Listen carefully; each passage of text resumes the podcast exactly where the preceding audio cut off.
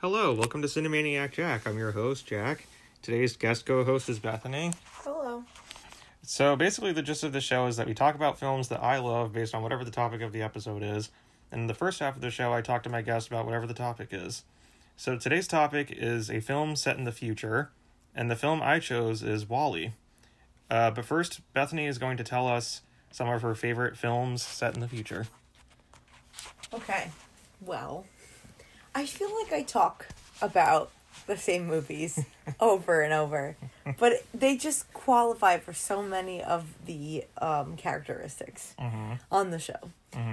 My favorite, well, I wouldn't say it's my favorite film ever. It's in my top three, but my favorite film trilogy, not trilogy, there are four of them. Damn, there are three books, four movies. Ah, so my favorite film, set in the future. Yeah, but my favorite film franchise, sorry, is The Hunger Games. Couldn't think of the words. The Hunger Games is a dystopian story set in what used to be America. So it's in North America in the future, and the new country is called Panem. And it's what happened when, you know, I believe it takes place in like 2092, something around there. And it's basically what happens to the human race in America when they don't listen to the government and they rebel. There's like this big rebellion that happened and they're being punished for it. And so it's kind of like Washington, D.C. is the capital of the U.S. Well, there's a new capital and it's set out kind of like in the Midwest area. And they're like the rich people. And we all know what the Hunger Games is about, you know, fighting to the death. The whole reason for it is because America's being punished, or not America, it used to be America. So it's interesting it takes place here. And instead of states, it's been divided into 12 districts. Fun fact, the district that PETA and Katniss live in, District 12, is actually around the New Jersey, New York region, Connecticut. Yeah. So, Hunger Games, amazing. Three books, four movies. Well, I was going to say, I just find it interesting, though, how, like, because obviously this is, like, one of many iterations of this kind of tale of like, these people being forced into these fight to the games. Death. Yeah, and of course, Battle Royale. Being, and now, like, the first one, and now Squid Game. Like, Squid Game right now. So I just find it very interesting how it goes through these different iterations. Something I just want to mention about Squid Game, I believe Squid Game takes place in the future too, right? I thought it just took place present today, yeah. Maybe it does. But the thing about it is that it's so popular right now and people like are kind of like joking about it. Like people are like seeing it as a joke almost, but it's really not. It's really good. I loved it. Yeah. Yeah, no, I mean, I think a lot of people love it right now because, you know. Well, no, I thought it was very well written is what I'm saying, but a lot of people just kind of use it as, like, a joke, too. I don't know. Well, you know, when something's popular, people also like to put it down as well. Yeah, so. But it's, like, actually very good. It's popular for a reason. Yeah. Definitely. What was your next film that you had on the list? What Happened to Monday? Oh, yeah, obviously. I love that movie. I stumbled across that movie on accident. Not popular at all. I don't know why it doesn't have, you know, as big of a title as it should. Like, I think it's very, very good. I just love dystopian. That's, like, my favorite area of, you know, literature. Can't even call it a genre, because it's not. It's a... Or maybe... No, it is... No, it's a genre. It's not a readership, is what I was thinking. It's a genre. But you can have, like, young adult... Well, young adult would be a readership. You can have, like, young adult dystopian. You can have, like, fantasy dystopian. You can have, you know. But What Happened to Monday, like another dystopian in the future. A lot of futuristic films are dystopian, I've learned. Yeah. They are. Yeah. Because it's kind of like what could be if you don't get your shit together. Yeah. Which is definitely kind of what this WALL-E film that we're talking about today. Yeah. So, yeah. But anyway... But, What Happened to Monday? Sorry, back on track. Yeah. I stumbled across it from TikTok, actually. Some girl was naming some of her favorite movies that people like have never heard of. Mm-hmm. And so I watched it out of curiosity, and I really loved it. It's about a society where you can only have one child, and this woman gives birth to seven babies, seven identical girls, and she dies in childbirth, so her father is forced to take care of her kids, and the doctors at the hospital, I guess, say, oh, we won't say anything, you know, you can keep all of them. Mm-hmm. Do whatever you will with that. Don't get caught. So anyway, so the grandfather raises them, and they are named after each day of the week, and they can only go outside on their named day. Mm-hmm. And so they all have to pretend to be the same woman and live this, you know, monotonous life of, you know, working in an office. And but then one of them goes missing. So if one goes missing, then that means the rest of them can't go outside, like, ever. So then the second one goes missing, and they realize, oh boy, they're on to us. Like, they know that there are seven of us. So all of them leave the place, and they have to, like, you know, run from the law, basically run from the government. Mm-hmm. It's a little gory, right? Mm-hmm. I love it. I think it's a very good story. Yeah, I really liked it too. It's a book. Oh, really? Yeah. I didn't know that. I just, the thing that, because, I mean, there's lots of dystopian, like, films and novels or whatever, but I thought that the way that they explored that concept was very unique in that film. Just basically based around, like, the, I guess you could say, the collective identity of, like, all the seven women. They're lucky they're identical. Yeah. Really lucky. Okay, should I move on to the next film? Yeah, sure. Similar to What Happened on Monday, one of my favorites is also one of my favorite books, which is The Giver. Mm-hmm. Very similar attributes. Society where there are no emotions. These people are like robots. From the minute they're born, they're injected with these things that make them, you know, basically numb. They feel no emotion. They have really nothing in their society. It's like it's like living in a gated community, and that's your whole world. Mm-hmm. They have like a person in charge, which is actually Meryl Streep. Your queen. Yes, she is. And they are forced to have specific jobs, and they don't get to pick their job. They get like, when they're, I think, 13, there's a job ceremony where they're given their job for life. Could you imagine, like, not being able to pick your profession, and you just, when you're 13, they're like, you're going to be a firefighter, or, like, you're going to be, like, a daycare teacher. Like, it's not everything's for everybody. So the main protagonist, Jonas, he's given the only one person in each generation, or every couple generations, like every 40 years or something, gets this job, and he's like it's the seeker or something like that, and he is all knowing, so he gets the memories of the last guy, and he gets to see all these emotions and stuff, and he's the first person that well, I mean, they all end up feeling the emotions, but he's the first one that actually gets frustrated and was like, everybody needs to be able to feel this. This is ridiculous. We need to stop. Kind of like how Katniss is. Katniss is like, this is ridiculous. We have to stop. Like, there's always one character that realizes that what's going on is wrong in a dystopian. Yeah. There is. Even in this film. Yeah. Any thoughts on The Giver?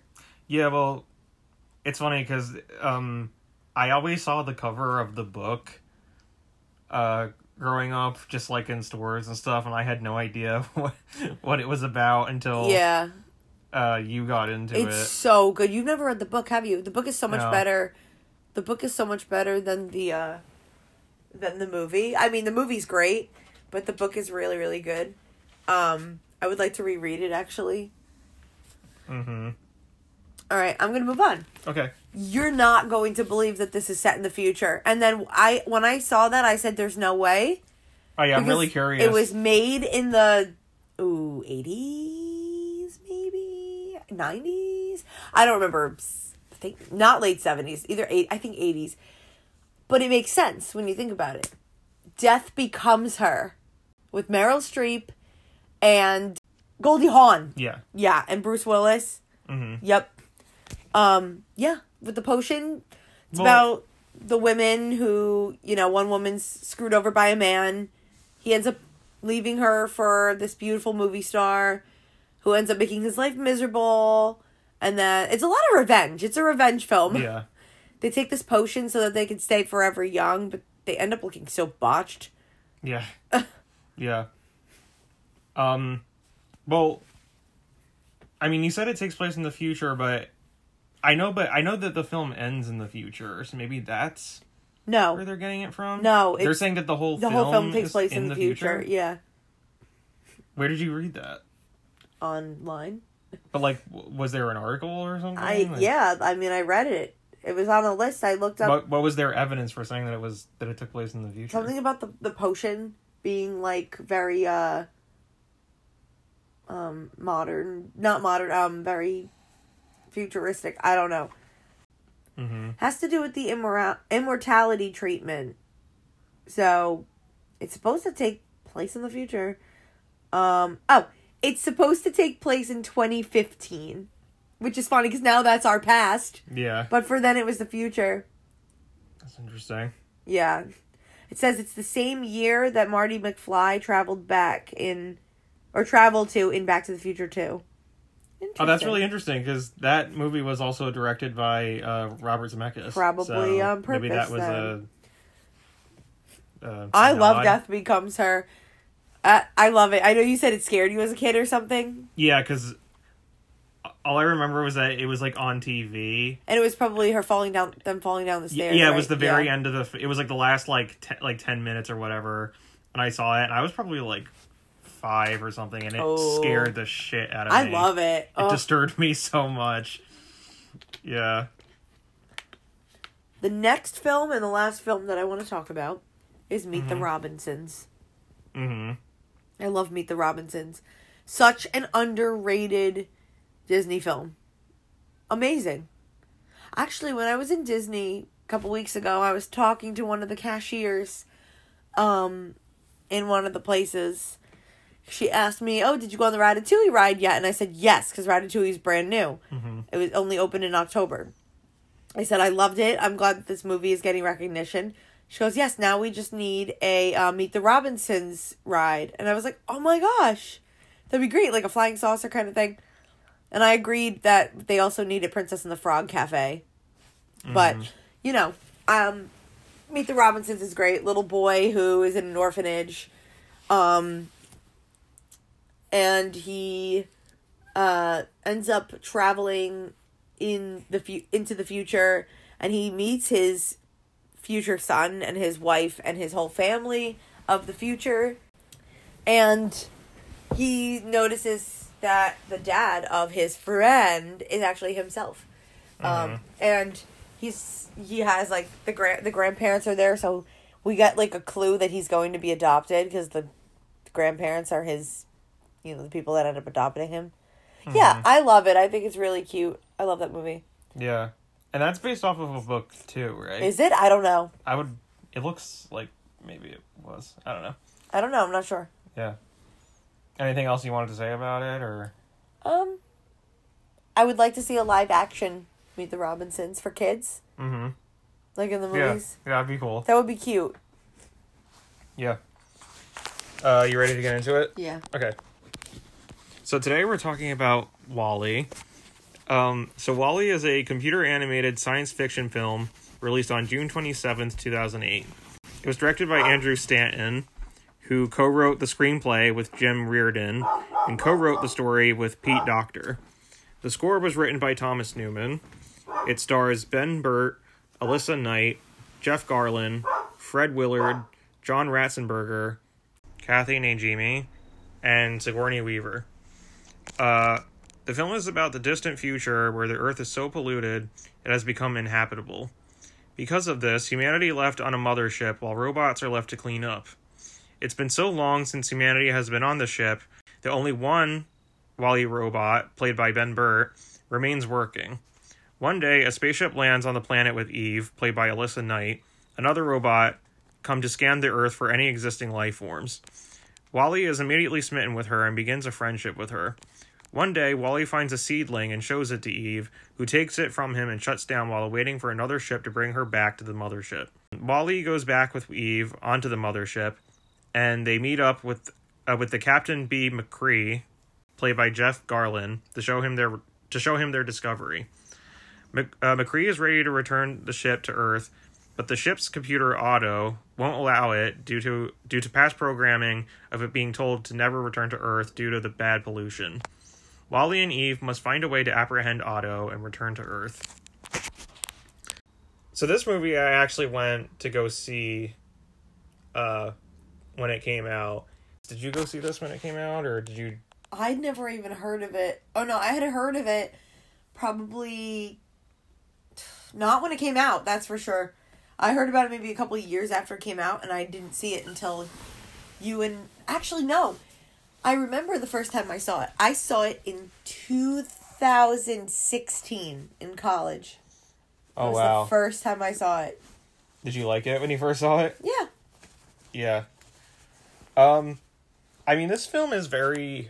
I will admit that it's unique, due to it, I guess, just, I mean, because, like, we're very used to a lot of, and I think I've said this before on the show, that how there's so much, like, how most science fiction movies or stories are very cynical, but what makes this one unique is that, well, because, like, since it's, you know, made for, it's like a family film, I guess, that it's kind of, you know, it's very, it's more optimistic in its approach in the end, which in itself is kind of fresh. I feel like there isn't, and I feel like, I mean, I might sound stupid when I say this, but I feel like there's maybe not as many, like, family science fiction films as there could be. I don't know.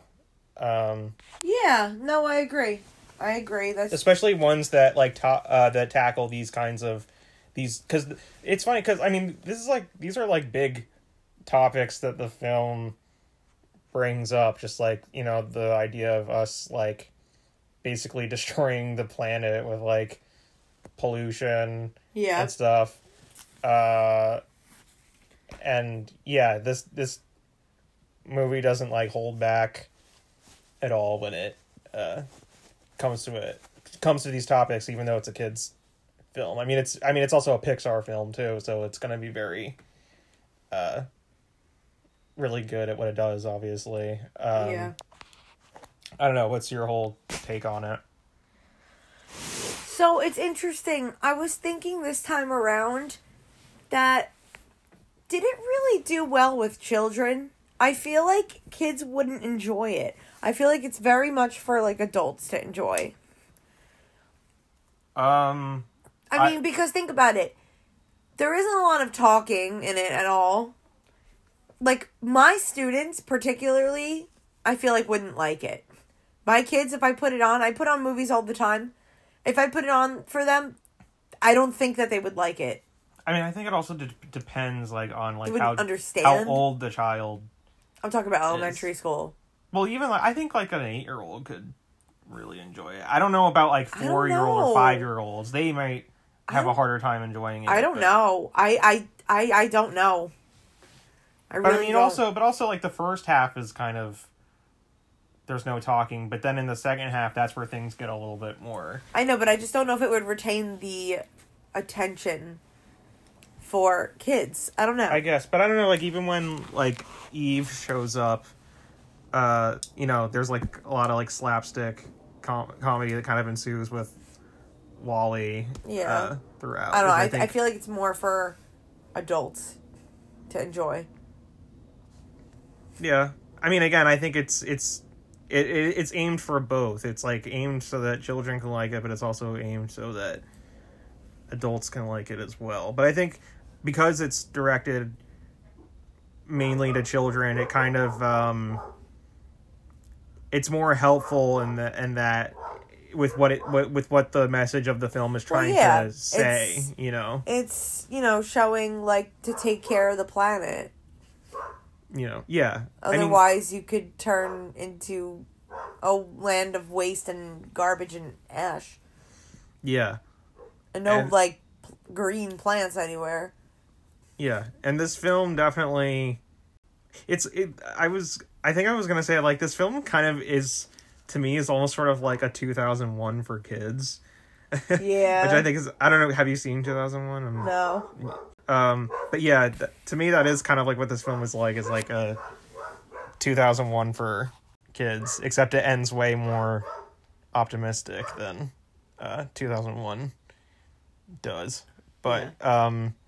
I mean, and even down to the auto robot that's on the ship. I mean, that's almost Howl to a T.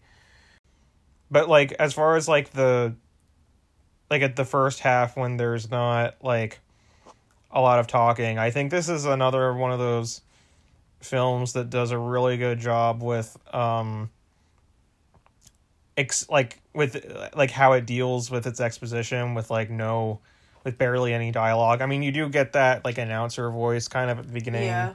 Where it's saying, welcome to... Or, enjoy your stay in space or whatever, Rawl, by and large, helps you or whatever. But I think it does that stuff really. What's interesting to me is, why is there Hello Dolly music in this? I was like, wait a minute, that's Hello Dolly. I heard it. Well, because Wally's for some reason he gets a hold of one of the an old videotape or whatever of the movie, and he becomes obsessed with it. Aww. But that's also kind of where he associates love. With love, yeah, and friendship. Oh, he's so cute. Yeah, he is. He is really cute. I'm not gonna lie. But I want to hug him. It's only Pixar can make you think a robot is cute. Yeah, I know. The robots in this movie are just as human as the humans in this movie. Well, interesting about the humans, I said I love how the humans on TV are human, but when you see them later, they're 4D animation. Yeah, that always confused me when I think it's cute. Younger. Yeah, no, it's funny, but it's like how does that coexist within the world of the film? Actually, I want to talk to you about something. So, whenever I watch this movie, I always think of college. Because when I was in college, when you go to school for teaching, you have to do mock lessons where you have to pretend that your classmates are your students. Mm-hmm. You say, okay, everybody, I'm going to give you a lesson, a 6th grade English lesson about dystopian societies, right? Mm-hmm. So that's what mine was. And it might not have been 6th grade, it might have been 7th or 8th.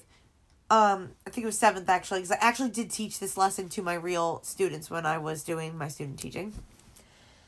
And I did a dystopian lesson, and I used Black Mirror.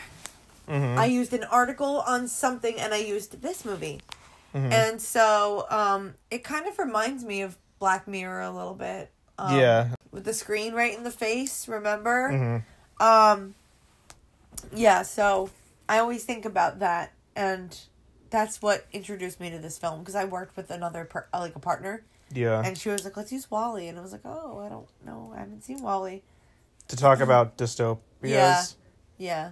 How did you, explain that? I'm having a hard time remembering, because it was a while ago, but we used a video clip,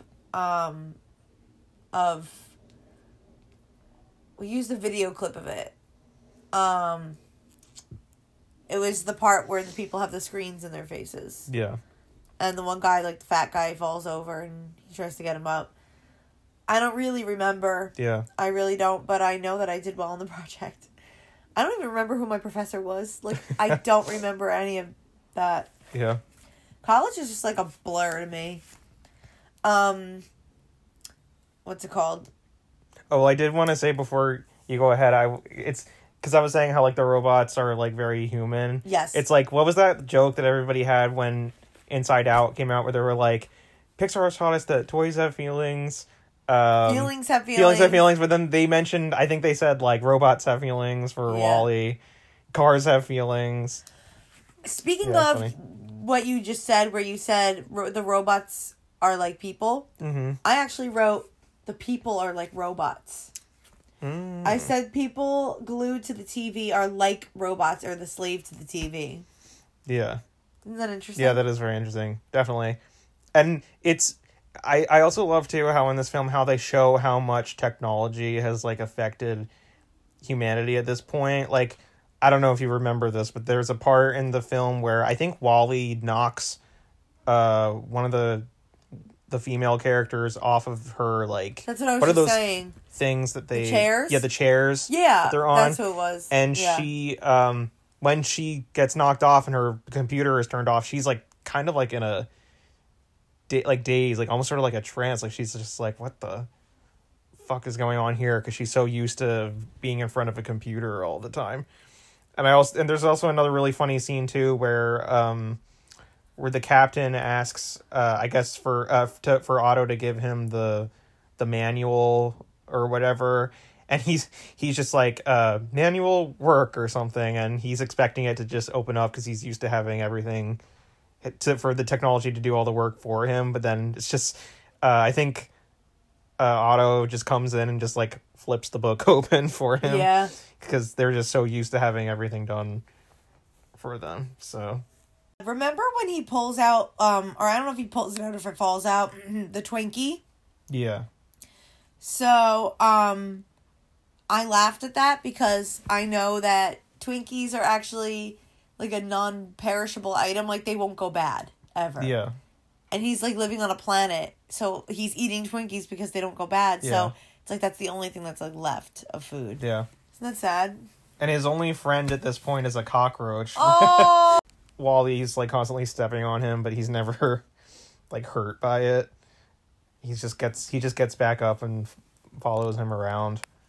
I did think it was interesting that this movie was actually voted number 29 among 100 films considered the best of the 21st century. I mean, it's Pixar, so obviously the animation's going to be really good, but I think that this is, like, one of the best, like, animated films ever made. I mean, the animation in this film is just so amazing.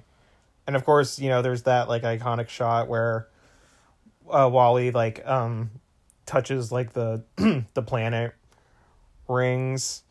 Anytime that he's in space, it just looks amazing. So I like love Pixar films. You know, Toy Story, Monsters Inc., all of those. But I have to say this is probably not one of my favorites. It's probably one of my least favorites. Yeah. I don't know. I do like this movie and I like all Pixar films pretty much, but I don't know, it's not one of my favorites. Yeah, I don't know, like, where I would rate this one exactly, but it would definitely be, like, in my top 10, like, Pixar films. One of the reasons why I always really admired it was because I remember when I was in one of my film classes, I remember my teacher, he put on, like, one of the, like, the behind-the-scenes videos of it for us, and it was really cool to see, because I think it was mainly, they were showing, like, the stuff for, like, the sound design, like, how it made the noises of, like, the lasers being shot and, like, the voices as well. Yeah. I have some fun facts about Wall-E. Yeah. The director came up with Wall-E's look at a baseball game. Wall-E's design was inspired when somebody handed him a pair of binoculars at a baseball game. Oh. I missed the entire inning, he recalled. I just turned the thing around and I started staring at it. And I started making it go sad and then happy and then mad and then sad and then happy. And I remember doing that as a kid with my dad's binoculars and I said, it's all there. And if you look at Wall-E, he does look like a pair of binoculars. Yeah. Aw, he's so cute. That is funny that you bring it up too, because the whole thing with his eyes kind of joked about throughout the film where he's like replacing them and he's like putting them back on the shelves and stuff like that. Yeah. Yeah. It's cool.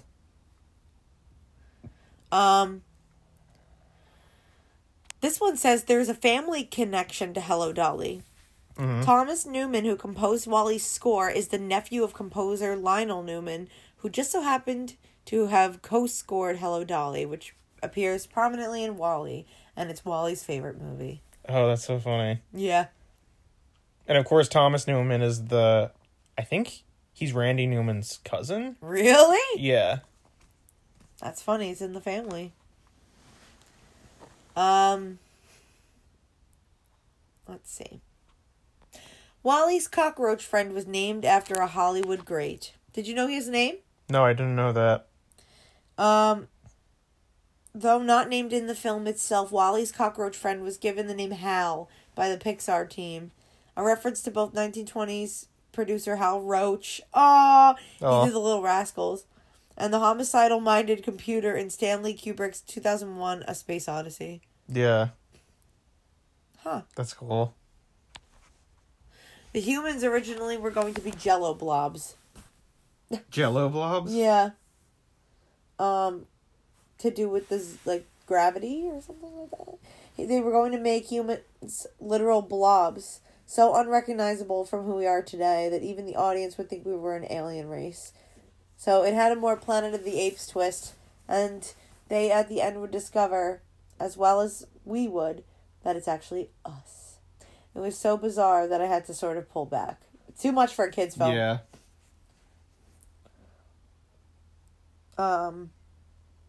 Easter eggs galore. I love Easter eggs. There are a lot of Easter eggs in Pixar films. Yeah. It's a Pixar movie, so as you know, there are a lot of Easter eggs. Among them, Ham the pig and Rex the dinosaur from Toy Story, plus Mike Wazowski from Monsters, Inc. can be seen in Wall-E's truck near the beginning of the film. I don't see. I can't tell. Oh, it's a Pizza Planet truck. Oh. Interesting. That's really cool. Yeah.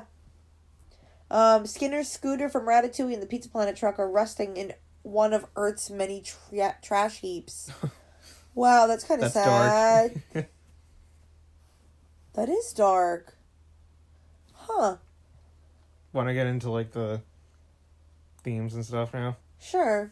So, the obvious one of the environment, environmental impact, taking care of the earth, that's important. It's kind of cute. Yeah. Teaches people, this is what's going to happen to you if you don't, quit it. Mm-hmm. You're all going to become zombies and, friendship is a big one, and love, because Wall-E just wants love and a friend and a companion because he's bored. And then lonely. Eva comes. She's really cute. Too. I love when she yells at him. She's like, Wall-E! Yeah. Just like her voice is so cute.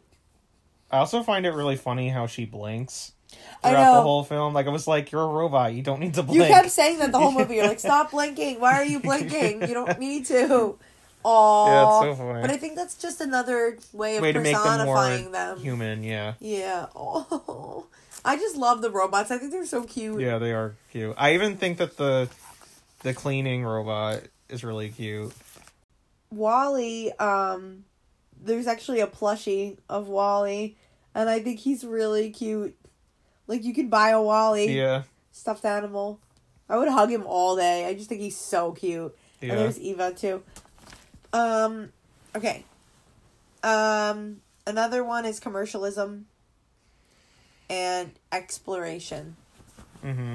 Those are basically what I got. It's mostly like an environmental thing. Yeah. It's a very interesting concept for a kid's movie or family movie. Yeah, it is. Because it's more on the serious side of, like anything with like taking care of the earth. I mean, that's been talked about with children before. Like Dr. Seuss did it with the Lorax. Yes. But this is like... It's way more scarier. It's dark in this. It's got a darker tone to it. Yeah, but again, it's not like so dark that kids can't enjoy it. It's not like it almost was traumatizing. They had to pull back a lot. Yeah. I mean, that's like one of the things. I mean, each time I watch the film, like it's still. It's a film, I guess, that'll always be effective, no matter like what, no matter when you're watching it, because it's like there's always that possibility in the future of that happening to us, and that also, that's just so, that concept is just so frightening, you know? Yeah. Yeah, and it's interesting because, I mean, especially with how it, like, shows how the characters are so glued to their devices, which is something that we have become so much more since that film came out. I was going to say, that movie came out in 2008 when people were very attached to the TV. Yeah. But now it's not the TV anymore. Oh, first it was the TV, then it was the computer, now it's the phones. Yeah. So we are turning into that. It's getting worse. It is getting worse. It's getting worse. I don't know what else they can come out with that's going to be like that. We're so addicted to our phones, and, like, the people are, like, overweight, and so you see they're not getting any exercise, they're eating... Because there's no reason for them to even But they're just watching, up. Like, commercials and stuff. Well, they are talking to their friends and stuff as well. It's just so sad. But, yeah, it's just so... It's just frightening, you know? It would have been interesting if they predicted, like, some pandemic-like thing. And the people are, like... The weird thing is that the people are in this, like, mall, like, building, and they're, like, on these, like, scooters or whatever that are floating. It's just, it has, like, that futuristic aspect, and it's interesting how, like, they use Hello Dolly, for example, as, like, something, so they picked, like, a golden age, like, an old, like, piece. I don't know, it's interesting. Well, it's a good juxtaposition to... where the film takes place. Like, it's calling us back to, like, what is it? The golden age of cinema and, like, musicals and stuff. Yeah. And it's, like, putting it, like, right next to, like, the distant future where, like, you know, we couldn't be further away from all that. There is, like, hope, though, at the end of it. Yeah. Which I do like. Which, you know, where, like, most science fiction stories, it's like, yeah, we're all fucked, and that's it. You know? Yeah. But this one takes a different turn. Which, in itself, I think makes it unique. You know? Yeah. I agree. That it is definitely a unique film. Yeah. I just wonder how it does with children. Yeah, I don't know. I wonder how, like, how our nieces and nephews would see it. I know. I should ask them if they've ever seen it. You want to know something? I feel like the girls wouldn't like it, but I feel like Henry would like it. Yeah. I mean, he likes, like, Star Wars, so... Well, yeah, it does, like, you know, this whole, like, space and science fiction appeals more to... Boys. So I guess... Yeah, I don't know. Yeah. I should ask them if they've ever seen it. I mean, there's so many Pixar films now, too. It's like... I like showing them new movies, too. So maybe I'll show it to them and see what they think. I watch a lot of movies with my students, too. Yeah. Like, every day, they're supposed to have, like, rest time where they just, like, sit and, like, just chill. Like, we have, like, a mat where they just sit on the floor for about an hour... Sometimes a little less than an hour. Usually an hour, though, I give them. Because they have to. Like, they're young and they're, like, special needs. So they need time to not do, like, work. Time to just chill. And I put on a movie every day, and I've been using Disney Plus because it's just easy. Today we watched Toy Story 3. Mm-hmm. We already watched Toy Story 4. We're going backwards. I want to show them Meet the Robinsons, but I've noticed they are so picky with what their attention span will hold on to. You should play this movie for them and see how they react to it. I don't think it would be good. You want to know why? They didn't even like Finding Dory. They were bored. Really? Finding Dory? Inside Out, they were bored. Coco, bored. I had to turn it off like halfway. The only things they like. I'm so sick of watching... Excuse me. I'm so sick of watching Zootopia, Wreck-It Ralph, and Moana. That's all they want to watch. Yeah. They like Frozen too and Tangled, but... They will not watch anything that's, like, 2D. It has to be at least 3 or 4D animation. That's very interesting, because... Their attention span will not hold to, like, Aladdin or The Lion King or anything. because like so many of us like grew up with 2D animation. And that was fine, but it just goes to show you like how much times have changed where children can't even like watch. This is gonna sound problematic, but I feel like our culture now is like catering to ADHD. I have ADHD. I can say it. Yeah. I feel like we're promoting it, like we're making it worse. Between like it's weird. It's interesting. I think the animation definitely has something to do with it because it's so quick. They can't like watch somebody like talk like this for like a couple minutes. It has to be like this and then this and then this and then this here. It's constantly like changing. We have pop sockets or whatever those things are called. What are they called? The pop. I don't know. The pop called. Things, yeah. You know, the pop with the bubbles in it, like the bubble wrap stuff. Mm-hmm. Fidget spinners, fidget toys. Like it's just we're making attention span so much shorter. I can say that as a special ed teacher with ADHD. Yeah. It's true. It really is. I've noticed a change. Which I guess is also portrayed in this movie, too. Yeah. Because people need constant... entertainment in front of their face. Mm-hmm. Yeah. Constant, what's the word? Stimulation, yeah. Interesting. But, until then, we're just gonna keep watching amazing Pixar films. I love all the Pixar films, I do. Yeah. The last one was really good. What was it called? Luca? Yeah, Luca. Yeah, I loved really Luca. Good. That was Pixar, right? Yeah, the only one I really don't care for is The Good Dinosaur. I've never seen that. We can watch it together one day. Yeah. It's all right. I remember when that came out, actually, because I was talking to your Aunt Dava about it when it was coming out. I don't ask why. I don't remember. She said that she took Rylan to see it, I think, and she was like, it wasn't good. And then I was like, really? So I watched it and I was like, yeah, it wasn't good.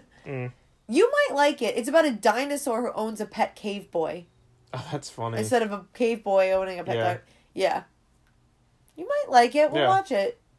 So this has been Cinemaniac Jack. I'm your host, Jack. Today's guest co-host was Bethany. Yep. Thanks. Cool. See you next time.